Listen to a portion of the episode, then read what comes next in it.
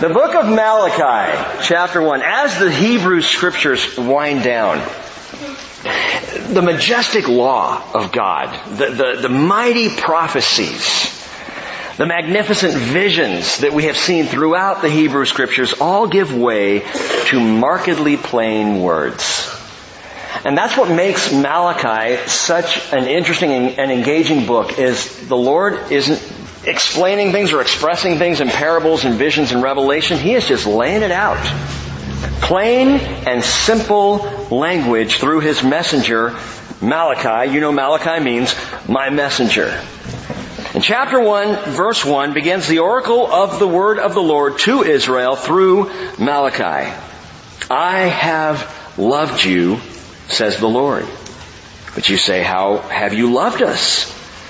Was not Esau Jacob's brother, declares the Lord, yet I have loved Jacob, but I have hated Esau. And I made his mountains a desolation and appointed his inheritance for the jackals of the wilderness. Though Edom says we have been beaten down, but we will return and build up the ruins, thus says the Lord of hosts, they may build, but I will tear down. And men will call them the wicked territory and the people toward whom the Lord is indignant forever. Your eyes will see this and you will say, the Lord be magnified beyond the border of Israel. Now I know we talked about those verses Sunday morning. If you weren't here, you might want to go listen online because there's an entire expose of the book of Malachi and some explanation there that I think is important for understanding what's going on in the communication, in the dialogue of this book.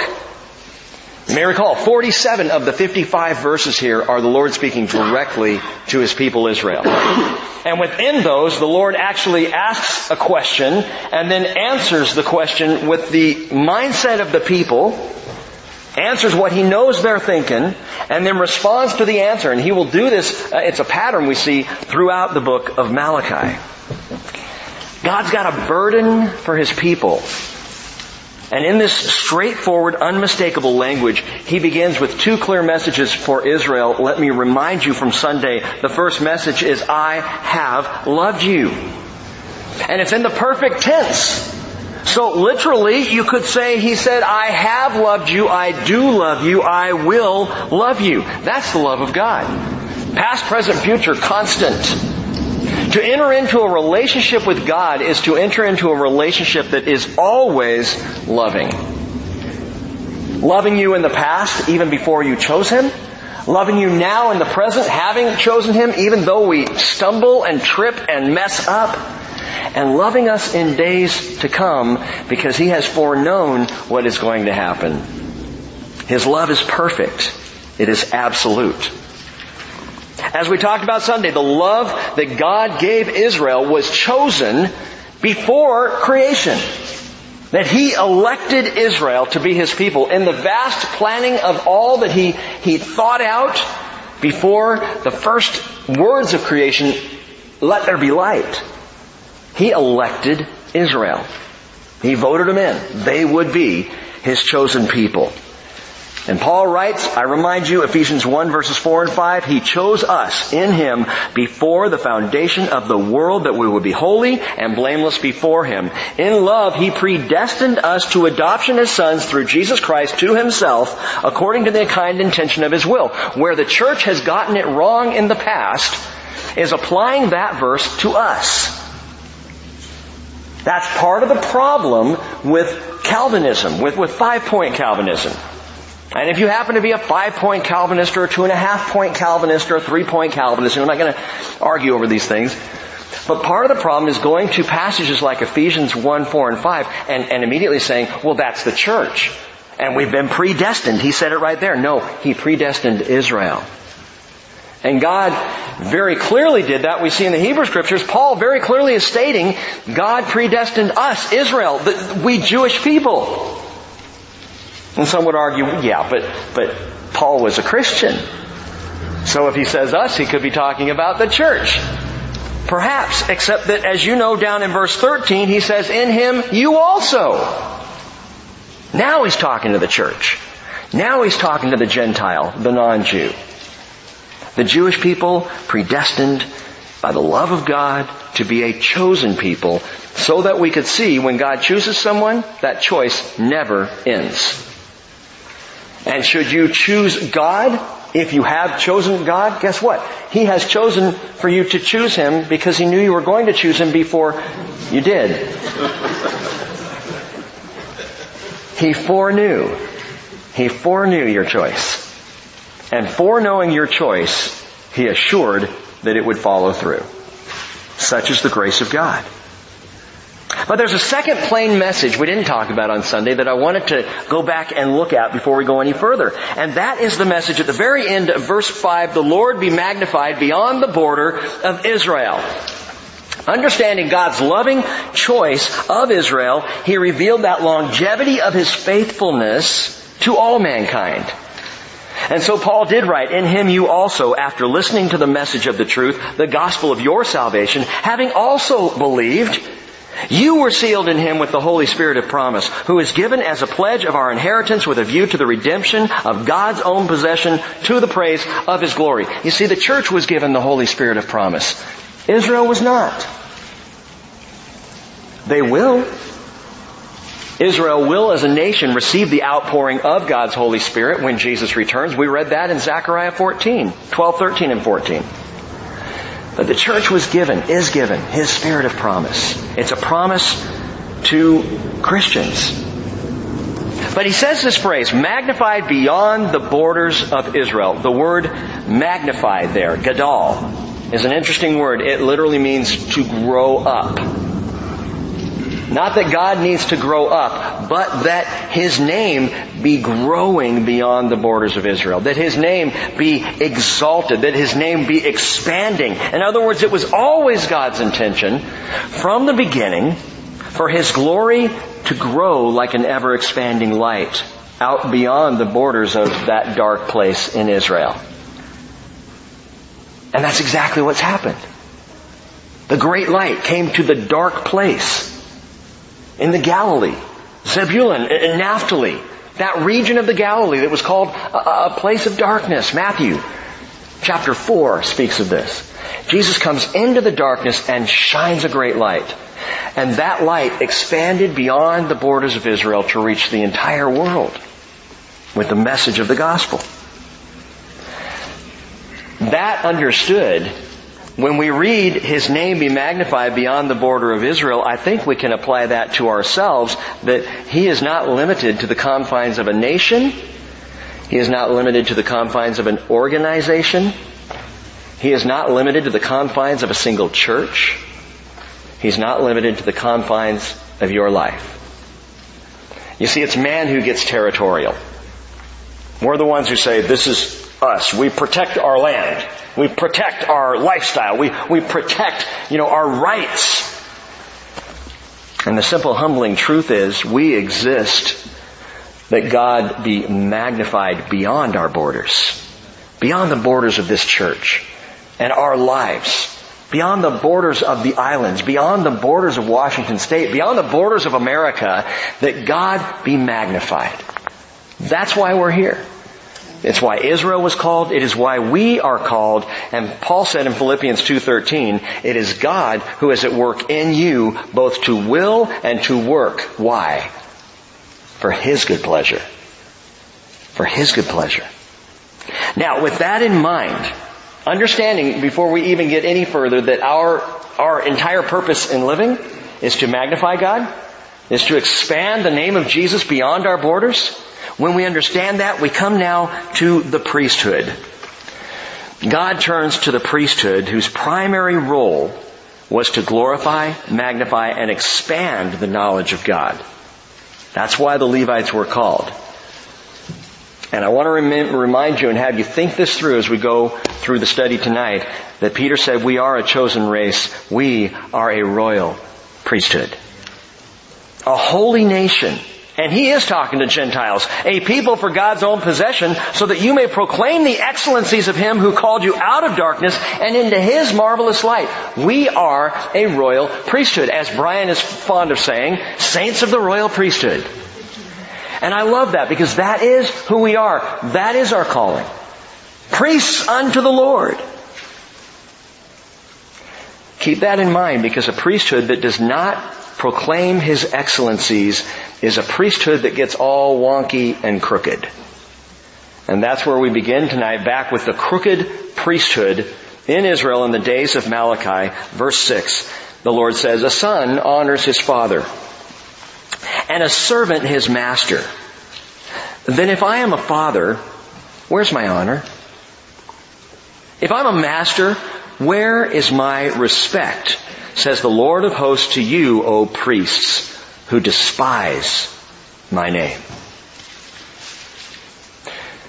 A crooked priesthood. A couple of things about this to note tonight. First, we'll start with the crimes. The crimes of the crooked priesthood. May recall that this is probably going on in the days of Nehemiah. And Nehemiah wrote in chapter 13 verse 29, Remember them, O my God, because they have defiled the priesthood and the covenant of the priesthood and the Levites. They have defiled. God says, you despise me. And he would know. Where's my honor? Where's, where's my respect? The word for honor, kabod in the Hebrew, glory. Where's my glory? The word for respect is morah. It means awe. It means fear.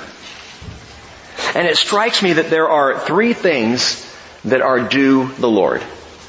Three things that we owe the Lord that, that He deserves from any one of us.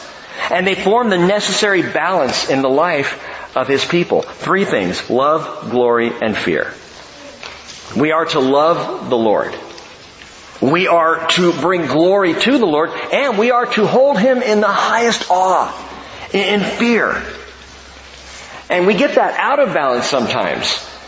You know, we're, we're called to a, a friendship with God, but we're also called to worship God, and we're called to a reverence for God. It's not either or, it's all three. Deuteronomy chapter 6 verse 5, the Lord says, You shall love the Lord your God with all your heart and with all your soul and with all your might.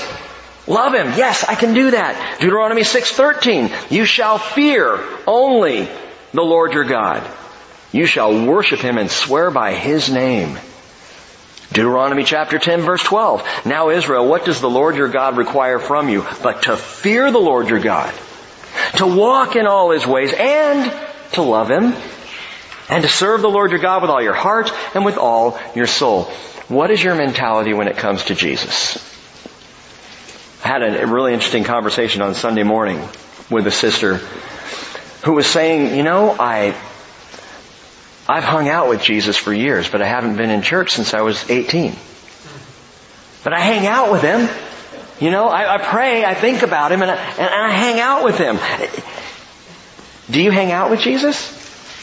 Or do you hold him in awe? See, the reality is, it should be both. You should hang out with Jesus. That's not a bad thing. That he said, I, I have called you friends, John 15, 15. For all the things I learned from my Father, I've made known to you. He says that's what a friend does. So yes, I want a friendship relationship with you. I, I, want to be able to talk to you, to, to be there in your difficult times, and to hear your joys, and to share that with you. Friends with Jesus. But Jesus also said in Luke 6:46, "Why do you call me Lord, Lord, and do not do what I say?" If you're going to call me Lord, then it is required that you obey me. Now that's a whole different level, isn't it? Friend of God, yes. Servant of the Lord, worshiping Him in awe and fear before Him. Jesus said, if you love me, you'll keep my commandments. Because the truth is, if we love Him, His commandments are not burdensome. They are a joy. Love, honor, friendship, fear, all these things were greatly lacking among these crooked priests. And it showed in their offerings. He says, you despise my name. They say, continuing on, but you say, how have we despised your name? Verse 7, you are presenting defiled food upon my altar. But you say, how have we defiled you? In that you say, the table of the Lord is to be despised. But when you present the blind for sacrifice, is it not evil? And when you present the lame and the sick, is it not evil? Now understand the table of the Lord. He mentions the table of the Lord here. It is not the table of showbread. The table of the Lord is the altar of sacrifice. The Lord's table is the altar, the brazen altar where all the sacrifices were made, where the blood was poured out, where the sacrifices were burned up. That's God's table. Ezekiel 41:22. Ezekiel saw in vision the altar was of wood, three cubits high, its length two cubits, its corners, its base, and its sides were of wood. And he said to me, "This is the table that is before the Lord." But on that table, the priests were offering up lame, blind, sick sheep. The lame, the blind, and the sick. These are the sheep that they're bringing. Well, what kind of sheep were they supposed to bring? Leviticus 22 verse 20 tells us, whatever has a defect, you shall not offer. For it will not be acceptable or accepted for you. When a man offers a sacrifice of peace offerings to the Lord to fulfill a special vow or for a free will offering of the herd of the flock, it must be perfect to be accepted. There shall be no defect in it. You know how hard it is to find an animal, a sheep, without a defect of any kind? There was already grace back in the old law because God said the animal has got to be absolutely 100% flawless or it cannot be offered. That's impossible. But he wanted them to try.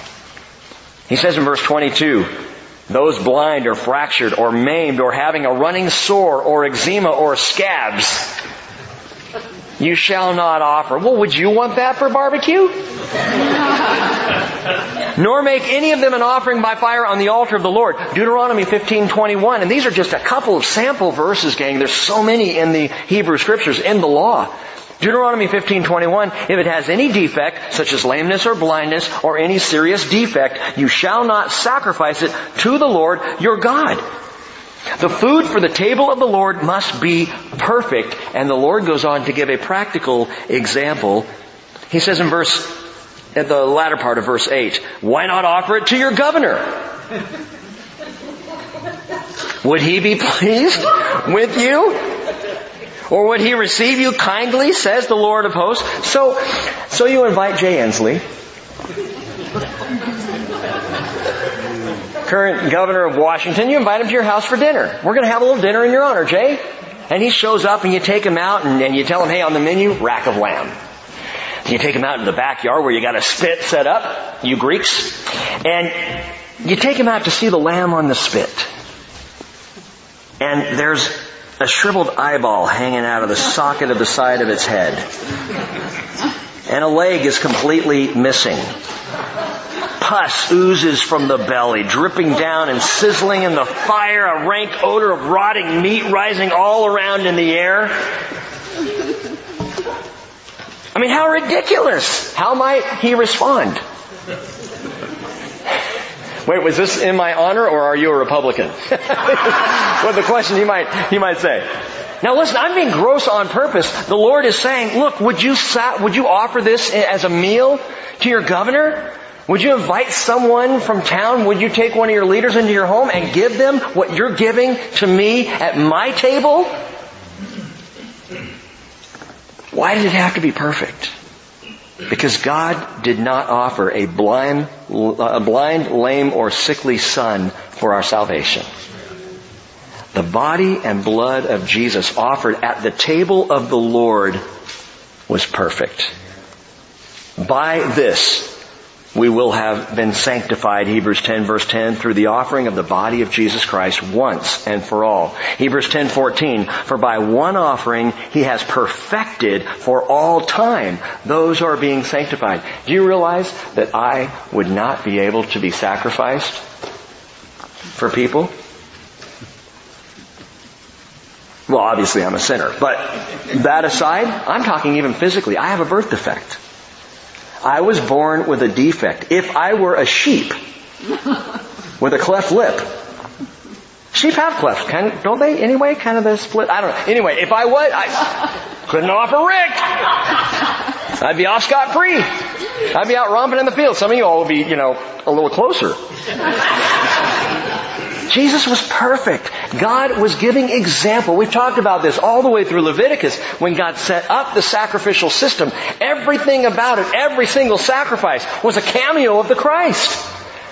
And everything they were to do with the sacrifices and the way the sacrifices were offered and the expectation put on the people. But the priests in Malachi's day were so lackadaisical, they weren't even checking for defect. It didn't matter. Oh, you got a blind sheep? That's alright. Stick it on the table. Somebody will eat it. Verse 9. But now, will you not entreat God's favor that He may be gracious to us with such an offering on your part? Will He receive any of you kindly, says the Lord of hosts? What he's saying is you're coming to me for favor, but you're coming on your own terms of carelessness. You're coming at me with scant offerings and asking me to bless you. You're asking for my favor. And the Lord is put off. And here's the thing, the offerings themselves were not the main issue. The offerings are never the main issue with the Lord. It's what they represented. They represented a lack of love on the part of the people. And especially on the part of the priesthood. They represented priests who could care less about the expectation of their God. The Lord's never concerned with the actual offering. He was always concerned with the heart behind it. But the truth is, the heart behind the offering should be seen in the offering. If the offering is lame, if it's blind, well then it's not really coming from a heart that, that truly wants to bless the Lord. The offering just reflects the heart. Genesis chapter 4, the very first offering we read of in scripture. Abel brought his best, the best of his flock, and offered it before the Lord. Cain brought a fruit basket.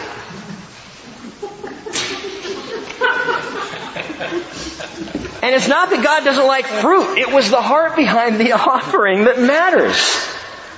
I, I really, I've wondered about this because God hadn't set up the sacrificial system yet. He hadn't explained what He was looking for. We just know that the heart of Abel was right. What's the best I've got that I can bring to the Lord? And Cain's over there going, a couple bananas, an orange, and maybe a pear. And I don't like pears myself. But he just throws some, and obviously the heart was wrong in approaching the Lord. The heart affects the offering the heart behind the gift. I never regift Cheryl at Christmas. It's just not something I do. And husbands, I would recommend against it. Probably not a good idea to give her something that you've already, you know, it's been sitting on your counter and you rewrap it. because it was Christmas Eve and you didn't have time. You know what I'm saying? Kathy, help me. Uh, I give Cheryl the best I can give, and it may not be the best gift in the world, and it may not be the most expensive, and it may not be the largest number of gifts, but I give her what I can. I give her, when it comes to all of my children and, and the Christmas gifts in our house, I always spend more on Cheryl. Why? Because she's the love of my life, and my heart reflects that. I won't tell you who I spend the least on. The heart behind the offering that we're getting at here. And you can't play pretense with God. He knows what's in the heart. And as a matter of fact, someone could bring, bring the best of the sheep of his flock and have a wrong heart and have that rejected. But they weren't even doing that. They were bringing the leftovers to the table of the Lord. The Lord said in Isaiah 1:11, "What are your multiplied sacrifices to me? I've had enough of burnt offerings of rams and the fat of fed cam, cattle, and I take no pleasure in the blood of bulls, lambs, or goats." See, the problem then was the people thought they could glut the Lord with all kinds of sacrifice and hide their sin. Well, now their sin's just kind of hanging out. And it's reflecting in what they're giving. Man, I'm so glad when we come to the table of the Lord, it is set with the body and blood of Jesus. See, that's what the Lord offers us. The best that He had to give. His only begotten Son. When we recognize what He's done, when we come to the table of the Lord, as we do representationally every Sunday when we take communion, we come to that table, and, and, perhaps this can alter our view a little bit. To realize that the table of the Lord is the altar of sacrifice. When we come to that altar on Sunday morning, it is the altar of sacrifice where Jesus was sacrificed on our behalf. We representationally take of the bread and the wine, and it represents that to us, the best of the best that God had to offer for His people. We could never have done it. Peter says we were redeemed with precious blood as of a lamb unblemished and spotless, the blood of Christ. He was foreknown before the foundation of the world, but has, has appeared in these last times for the sake of you, who through him are believers in God, who raised him from the dead and gave him glory so that your faith and your hope are in God. Verse 10. The Lord continues, Oh, that there were one among you who would shut the gates that you might not uselessly kindle fire on my altar. I am not pleased with you, says the Lord of hosts, nor will I accept an offering from you. Now here's a sobering thought. The Lord would just as soon, as soon shut down the temple or board up a church as have people bringing blind, sick, and lame offerings. Close the doors, man, if this is what you're gonna do. Shut the gate. No more of this. Now someone might say, but didn't Jesus heal the blind and the sick and the lame? Didn't he call them to him? Yes, so that he could heal them. So in our case, yeah, we want to bring the blind and the lame and the sick to the Lord. Blind people, lame people with no faith, those who are sick and tired of this life, we want to bring them to the altar of the Lord where they can receive the offering of Jesus Christ and they can be healed. But to offer up the pathetic and the scant and the no good. There's a clear warning, I think, here for any church that brings heartless offerings to the Lord. Shut the gates. Shut the doors. Lock it up. If the day ever came, and I don't believe it will, but if the day ever came where the Bridge Christian Fellowship was more interested in itself than it was about saving lost people, then it would be time to shut the gates and to board up the windows and to go find a church that's actually doing the work of the Lord. Revelation chapter 2 verse 4, God said to Ephesus, I have this against you. You've left your first love, Jesus said. Therefore remember from where you have fallen and repent and do the deeds you did at first, or else I'm coming to you and I will remove your lampstand out of its place unless you repent. Guess what? God did that twice with Israel. 586 BC, He removed the lampstand. In 70 AD, he removed Israel's lampstand right out of its temple. As a matter of fact, you can see a carving of it on the Arch of Titus in Rome. Do you know that? If you ever are in Rome, go to the Arch of Titus or just Google it. You can find it at home tonight. On the Arch of Titus, there is carved the Romans marching and they are carrying a massive menorah. That it symbolizes Titus' return to Rome in glory after wiping out Jerusalem. God removed the lampstand from Israel and it has not burned since. No temple no appropriate worship for the Jewish people, no lampstand, no light. And I'll say again, God will do it here on Troxel Road if we lose heart. He will remove the lampstand. The lampstand that the, the Word of God represents as the Holy Spirit. His Spirit in us and among us. And if we don't respond to Him, recognizing the offering, recognizing the sacrifice of Jesus, living lives, a royal priesthood, he'll remove the lampstand. He will give it to another church that is intent on following his will and doing it his way. Again, I don't see that happening. But we need to be aware of that. If we lose heart, what is it that, that makes people lose heart? I've wondered that over the years. I've wandered from church to church to church, and I've served in several different churches, and grew up in a different church, and, and I, I've wondered over the years, what is it that makes some churches just shrivel and die? Or land in a certain place and just kind of level out and never really change, never really grow, never really affect other. But what is it about that? And I think it's just churches lose heart because people lose heart. I mean, what makes for lame offerings?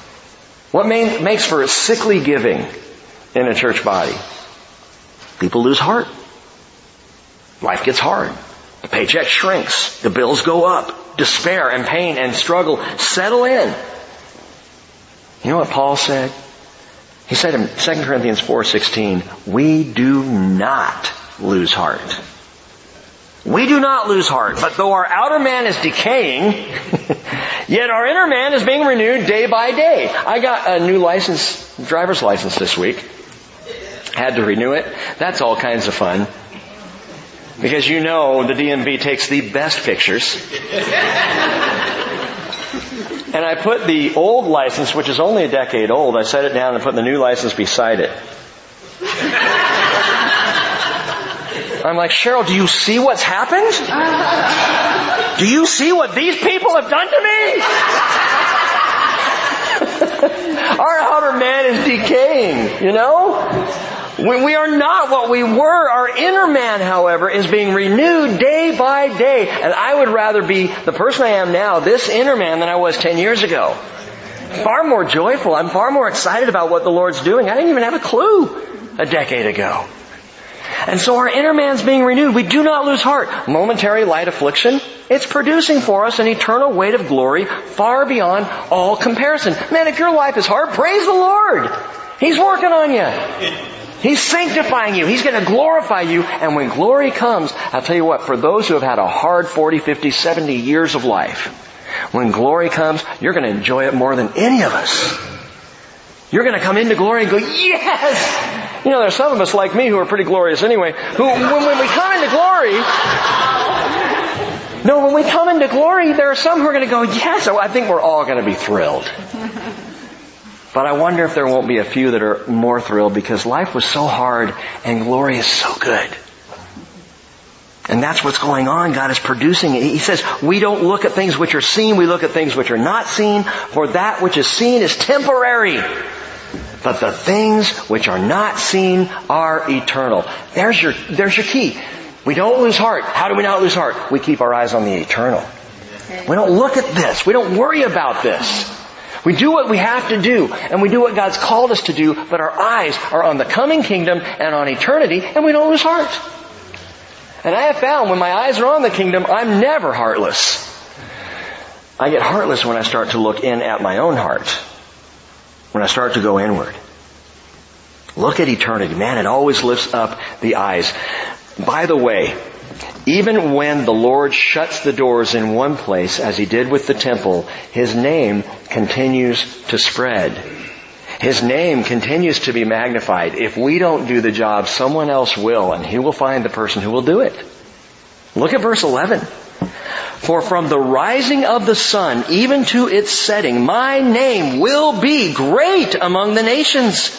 And in every place, incense is going to be offered to my name. And a grain offering that is pure. For my name will be great among the nations, says the Lord of hosts. And this is a prevailing promise of the coming kingdom. Everywhere, from the rising of the sun to the going down of the same, my name's going to be praised. And there will be incense offered as prayer. And there will be grain offerings. People will be worshiping me worldwide and that's the kingdom.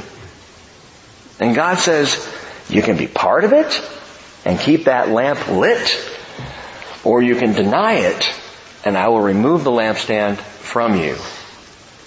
It's up to us. Verse 12. But you are profaning it, that is his name, in that you say, the table of the Lord is defiled, and as for its fruit, its food is to be despised. You also say, my, how tiresome it is. And you disdainfully sniff at it, says the Lord of hosts. And you bring what was taken by robbery and what is lame or sick, so you bring the offering? Should I receive that from your hand, says the Lord? But cursed be the swindler who has a male in his flock and vows it that sacrifices a blemished animal to the Lord. For I am a great king, says the Lord of hosts, and my name is feared among the nations. In these few verses, there are four accumulative bad attitudes among the priests at that time, and God calls them on it. And the first one is there in verse 13 at the beginning of the verse, where you also say, My, how tiresome it is. The priests were getting sluggish. They were sluggish in the work. Instead of recognizing the glory of their high holy calling, they were bored. They were half-hearted. They were weary of the work. How tiresome it is. I've shared with you before, Dwight L. Moody once said, I become weary in the work, but never weary of the work. I can relate to that. Yes, I get tired. Yes, there are long weeks in ministry. I get it. But I tell you what, if I'm tired of it, I ought to stop doing it. I weary in it, but I never weary of it. And again, Paul says we do not lose heart. Let me encourage you. Don't lose heart when you're serving in some ministry here at the bridge and someone else serving in the ministry does it a way that you don't like.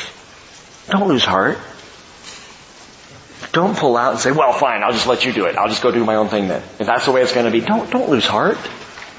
Keep serving. Don't give up.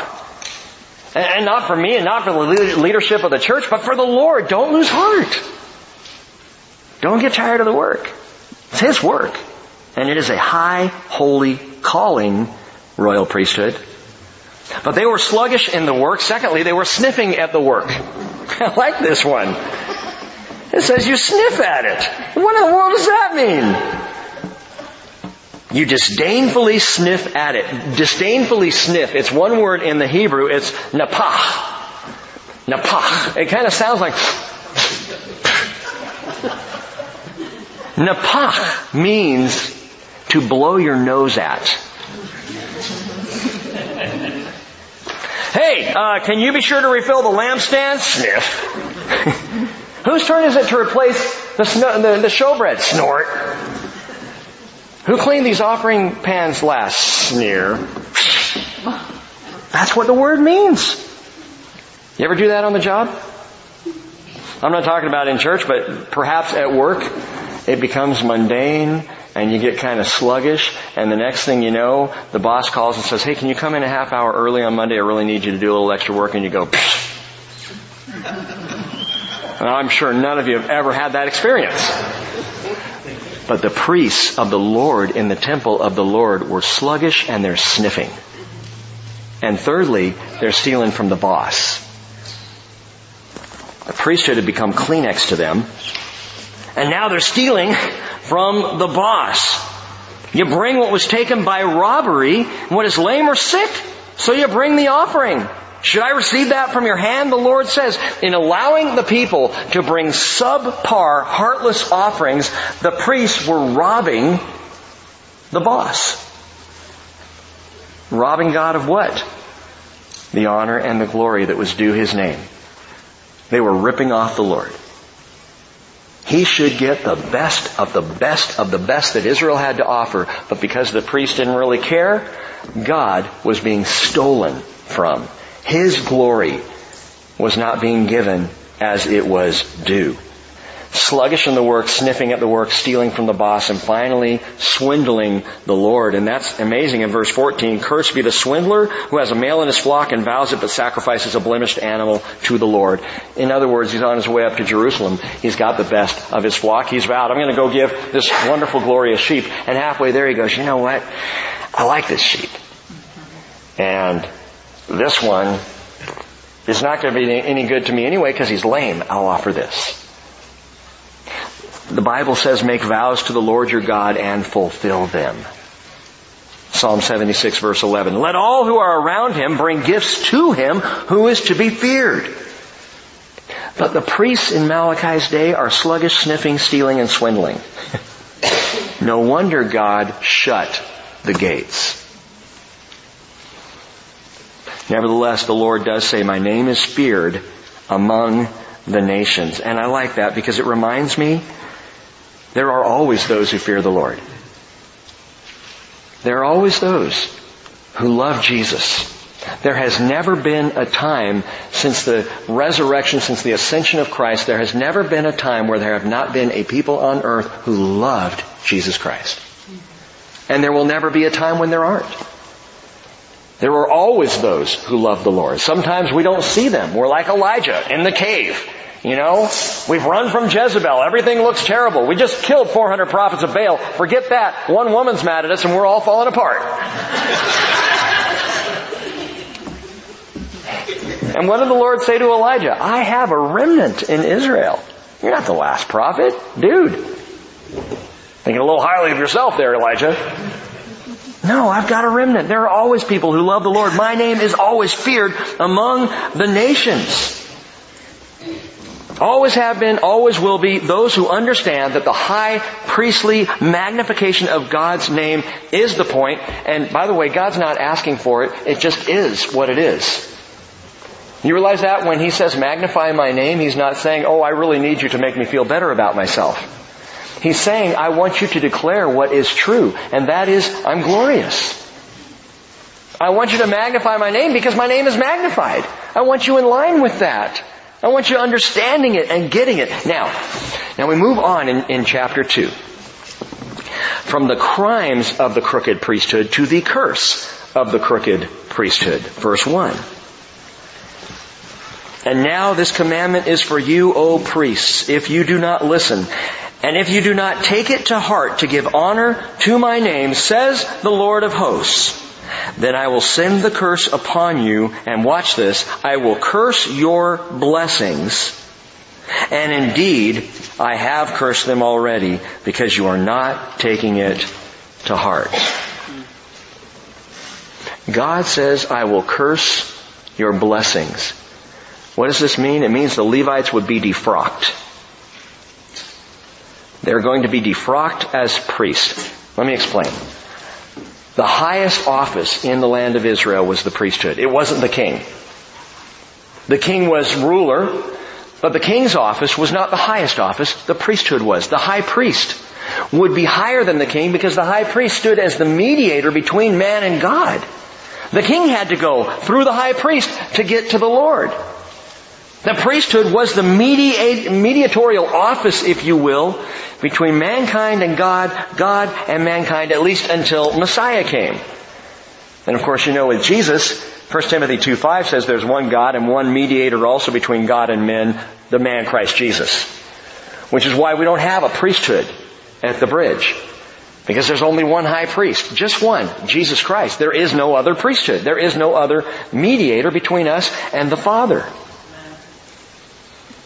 And so royal priesthood, understand, we go through Jesus to the Father. But the Levites were the original mediators. And they were the mediators, get this, they were the mediators of God's blessing to Israel. We gotta read this right. When the Lord says, I will curse your blessings, He's not saying, I'm gonna take all the good stuff that you have in your houses and in your farms and whatever and wipe it out. That's not what He's saying. I'm gonna curse your blessings. Well, what were their blessings?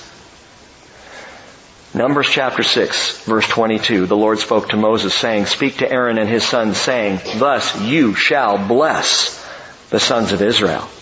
You shall say to them, the Lord bless you and keep you. The Lord make his face shine upon you and be gracious to you. The Lord lift up his countenance on you and give you peace, so they shall invoke my name on the sons of Israel and I will bless them. And now, the priesthood's blessing is cursed. What are you saying, Rick? I'm saying they will no longer be able to bless the people with the name of the Lord. Their whole purpose, secondarily to magnifying the Lord, was to bless the people. And God's saying, I'm cursing that. I'm drawing a line in the sand. You will no longer be able to offer up that invocation of blessing the high priestly blessing of number six. Not only would their own blessings be cursed, but their ability to bless the people would be cursed as well, defrocked. This is why the priestly role is so serious. This is why God is so heavy on the priests at this point in Israel's history. Because It literally, what the priest did literally impacted the people. Their ability to bless is now ruined by their own crookedness. They would not be able to bless the people. So they're defrocked of blessing. And secondly, and this is going to blow your minds, but the Levites would be defaced. Look at verse 3. Behold, I am going to rebuke your offering and I will spread refuse on your faces and uh, the refuse of your feasts and you will be taken away with it. And yes, the word refuse is what you think it is. I'm going to spread refuse on your face. Do you understand what he's saying? I think it's the King James that translates it excrement, and it's right. And I read that and I went, okay, no, refuse has got to be just like dirt clods. No.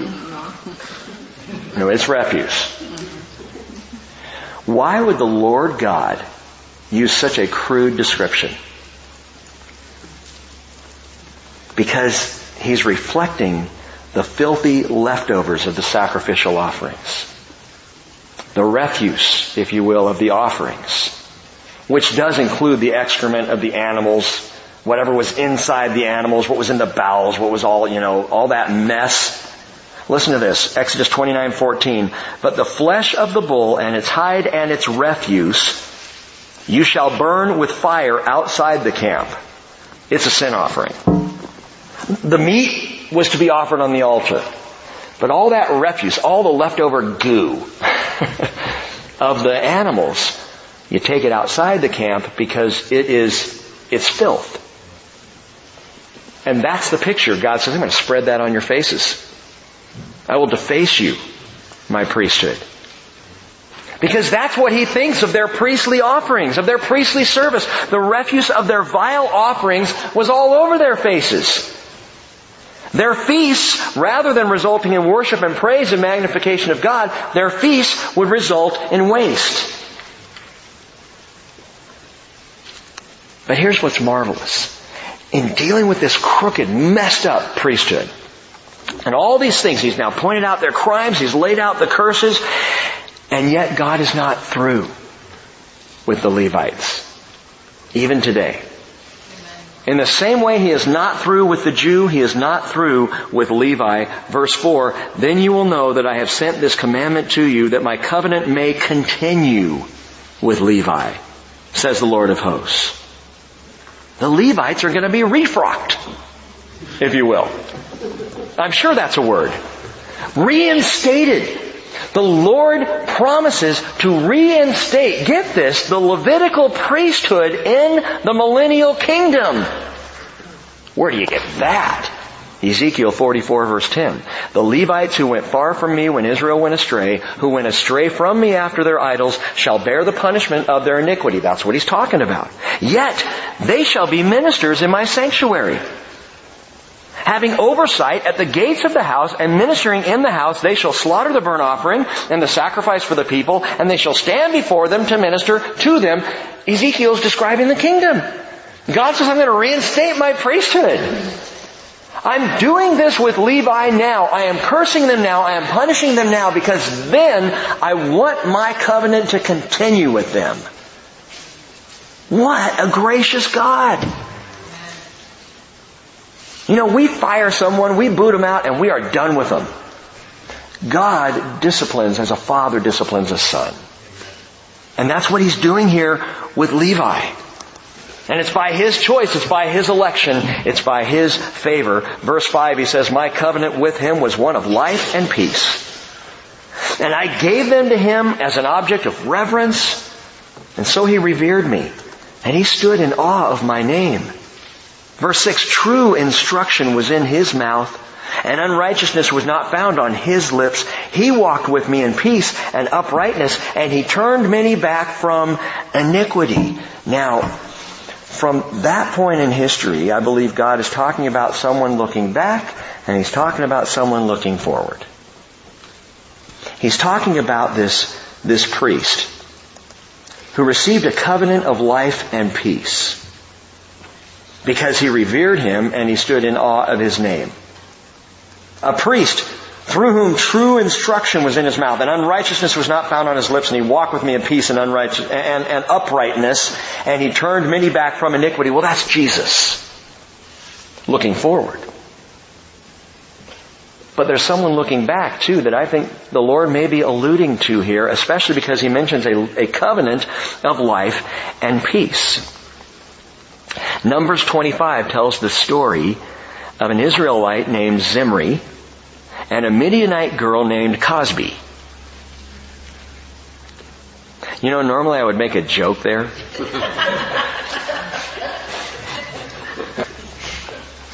I gotta say something about this. Just because it's what I do. This whole thing with Bill Cosby that's been going on, isn't it sad? And I don't know what the truth is, and I'm not one to stand up and defend any more than I would be one to, to, you know, condemn. I don't know any more than any of us do. But man, it's, it's just, it's so sad.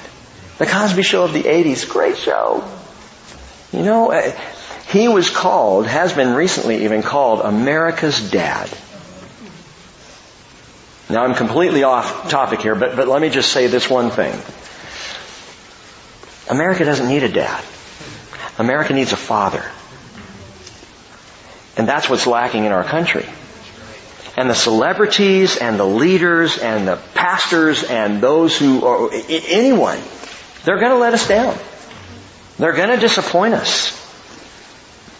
I pray constantly as a pastor that I won't let this fellowship down. But I know I've already let some of you down. I know I've already disappointed some of you. I know I've already offended one or two here and there. I mean, it happens. I get that. But to put our hope and our faith and our trust in human beings is just foolish. We need a father. So, back to it. Zimri and Cosby. this Israelite and this Midianite woman, they brazenly enter Zimri's tent right in front of Moses and all the leaders of Israel. Because at that time, the sons of Israel were going out with the daughters of Moab, and they were coming in together, and they were intermarrying, and it, and it brought a plague on the people, and it was bad time for Moses and the people of Israel. And the Zimri does this; it's brazen. Well, there was a priest sitting there of the Aaronic priesthood, the line of Aaron, a man by the name of Phineas. I love the story. He jumps up. He sees this take place. He grabs his spear and he hightails it into the tent after them. And next thing you know, sin on a stick.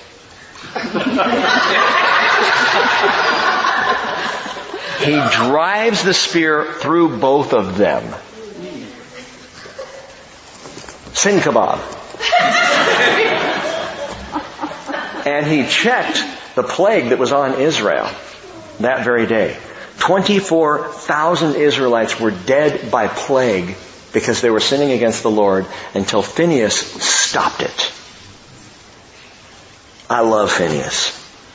And we're told in Numbers 25:11, Phineas, the son of Eleazar, the son of Aaron, the priest, has turned away my wrath from the sons of Israel, and that he was jealous with my jealousy among them, so that I did not destroy the sons of Israel in my jealousy. Therefore say, behold, I give him my covenant of peace. And it shall be for him and his descendants after him a covenant of a perpetual priesthood because he was jealous for his God and made atonement, atonement for the sons of Israel. And we need more of that today. Not people driving other people through with a spear. Don't get me wrong.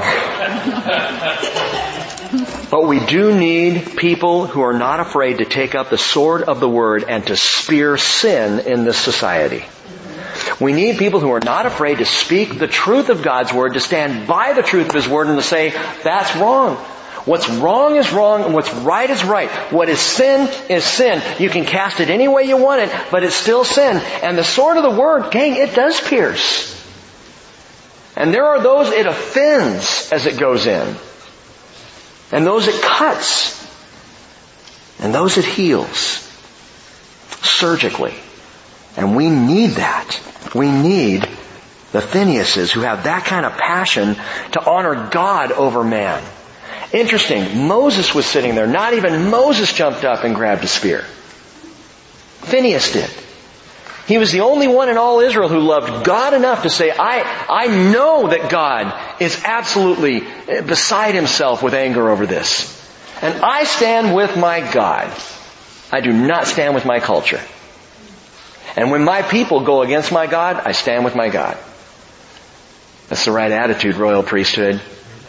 You stand strong with the, the God of our, of our salvation. Unlike the priests of Malachi's day, man, Phineas had a passion for God.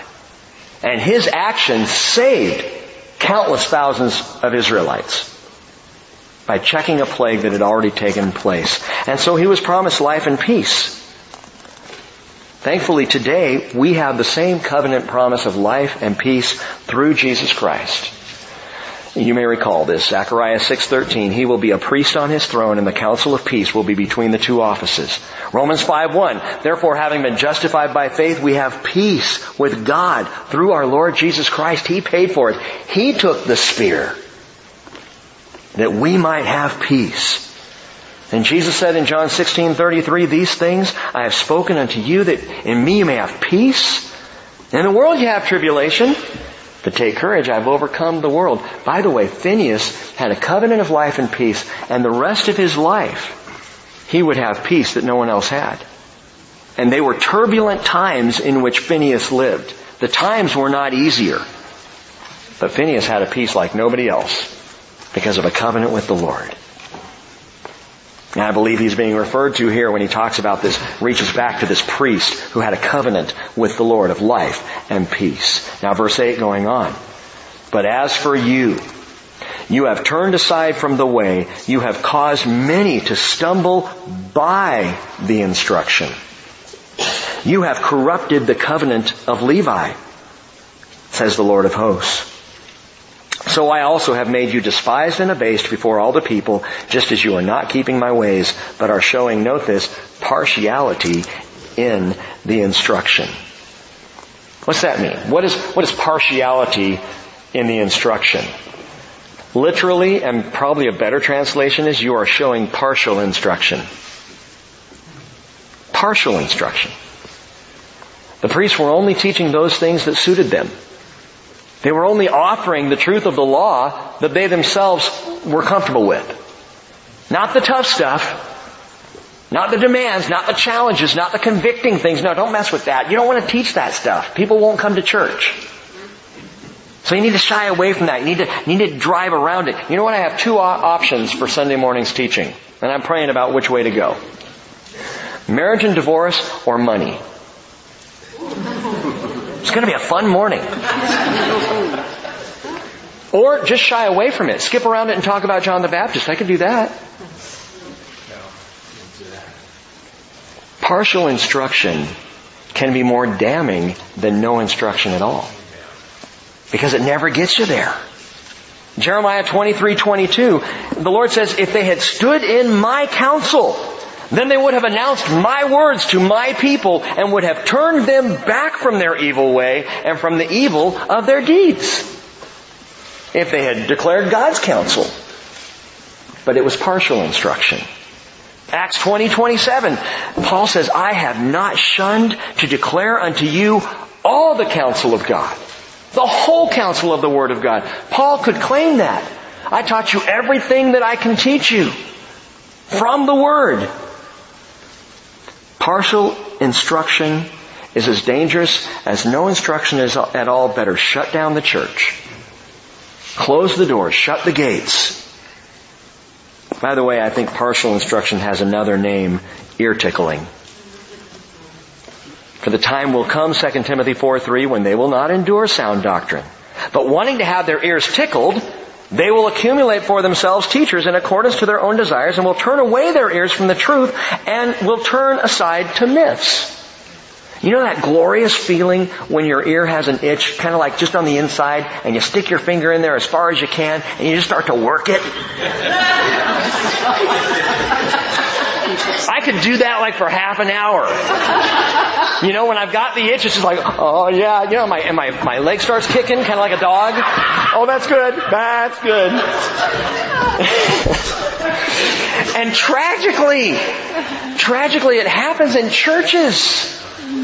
People sitting there going, oh, that's a good word, Pastor. That's a good word.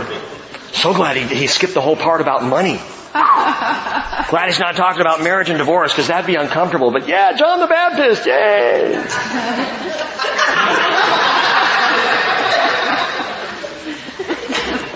when the teachers and the people meet in the place of partial instruction, the end result is everything gets crooked.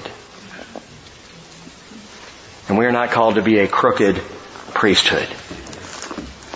Remember, this crooked line of Levi resulted in the divisive and carnal companies of the Pharisees and the Sadducees. That's where this is going. So we can, with the, with the instruction of history, we can look back and see the priests were corrupt, the priests were crooked, and watch how they divided into different camps and warring factions within Israel, both thinking they were better than the other. And Jesus said in Matthew 23 verse 2, the scribes and the Pharisees have seated themselves in the chair of Moses, the Kishe Moshe. Therefore, all that they tell you, do and observe, but do not do according to their deeds, for they say and do not do. See, that's the next logical step. Partial instruction, and then teaching everything, just not doing it yourself. If the rabbi is crooked, so goes the teaching. That's why James warns, let not many of you become teachers, my brethren, knowing that as such we will incur a stricter judgment. And the Lord needs teachers. Some of you are being called to be teachers. Leading in small groups. Teaching in Bible studies. Just don't do it without serious prayer. Don't do it without calling. Don't do it without thinking it through. God needs teachers who are willing to teach the whole counsel of the Word of God. Who are willing, even like Phineas, to pick up the sword of the Spirit and drive it home when it needs to be inserted. So the Lord's angry with the priests, that's obvious, primarily because they have corrupted the covenant of Levi, which was again the covenant of life and peace. That's God's desire. That's what he wants. Life and peace, not death and chaos. And yet Israel of the last 2,000 years has experienced constant death and chaos. The Knesset is all chaotic again. I don't know if you read that today. That uh, the uh, government in Israel, the parliament is going to be dissolved, and they're going to have to have new elections and kind of go back around and try and make it work. And it's it's pretty wild the way the the uh, Israeli government works. Now that's just a small picture of the death and the chaos that has been Israel's plight for 2,000 years when they could have had life and peace. And the Lord places it squarely on the shoulders of the priesthood. We are a chosen race, a royal priesthood a holy nation, a people for God's own possession, so that we may proclaim the excellencies of Him who has called us out of darkness and into His marvelous light. So let me end with this. What is it that helps a priesthood remain holy? What keeps a priesthood, a royal priesthood, you and me, what's going to keep us straight and true as opposed to crooked and out of joint? Let me give you a list. You can jot these down or I can give them to you later or whatever. But a real quick list that I just wrote down after, after I was through this part of the study. And we're going to stop here tonight because it goes on into the next section, God's concerns with marriage. But I realized this, that as a royal priesthood, as a royal priest myself, called to be one of God's, what it is that, that helps me, there are, there are tools here to keep a straight line. The royal priest of the Lord, number one, magnifies the Lord beyond the borders of his life or her church. That's A number one. To be a priest of the Lord is to magnify the Lord beyond yourself, beyond your needs, beyond your desires, beyond your borders. Secondly, the royal priest loves, honors, and fears the Lord. You know the friendship we were talking about? Friendship with Jesus? And yet deep respect and awe and worship of Jesus and keeping the commandments of Christ. It's all part of the deal. The royal priest loves, honors, and fears the Lord. Number three, the royal priest offers only his best to the Lord. Not the leftovers. If we do talk about money on Sunday, consider that when you think about your giving. And I can say that freely because I have no idea what anybody in this fellowship gives. And if I talk about Monday, I'll say that again so everybody understands that. Think about what you bring to the Lord. Is it your first fruits? Is it the best? And that's just one area, obviously. There are plenty of other areas and ah, I won't get all into that, but the royal priest offers his best to the Lord because the royal priest, number four, recognizes the sacrifice of Jesus at the table of the Lord. See, it's really hard to eat and drink condemnation on yourself, as Paul talks about in 1 Corinthians 11. It's real hard to do that when you come to the table of the Lord recognizing the depth of His sacrifice. What He really did to give us salvation. So the royal priest magnifies the Lord. He loves, honors, and fears the Lord. He offers only his best to the Lord because he recognizes the sacrifice of Jesus at the table of the Lord. Number five, the royal priest does not lose heart because his eyes are on eternity. Number six, and if you're furiously jotting these down, I can, I can give them to you later too. Number six, the royal priest is not a sluggard a sniffer, a stealer, or a swindler. These things do not describe those who are called to the royal priesthood. Oh, honey, I'm just, let's just sleep in this morning. I, I'm tired at church. Well, whose fault is that? Don't blame me. I'm just a messenger. Number seven. The royal priest of the Lord seeks to be a blessing to the people. Desires to bless the people.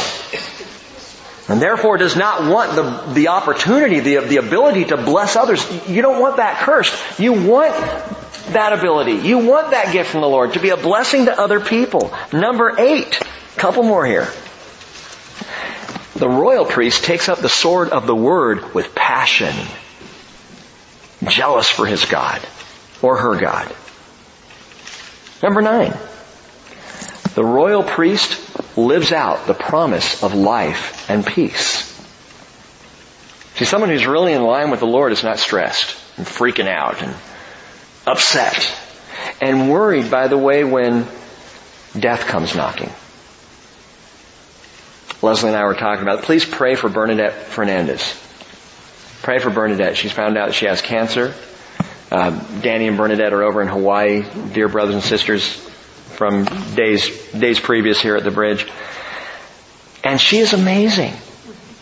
Because she is just saying, you know, my faith, my trust, they are in the Lord. I have watched people with faith go through cancer, even cancer unto death. I have watched people without faith go through cancer, and it is night and day.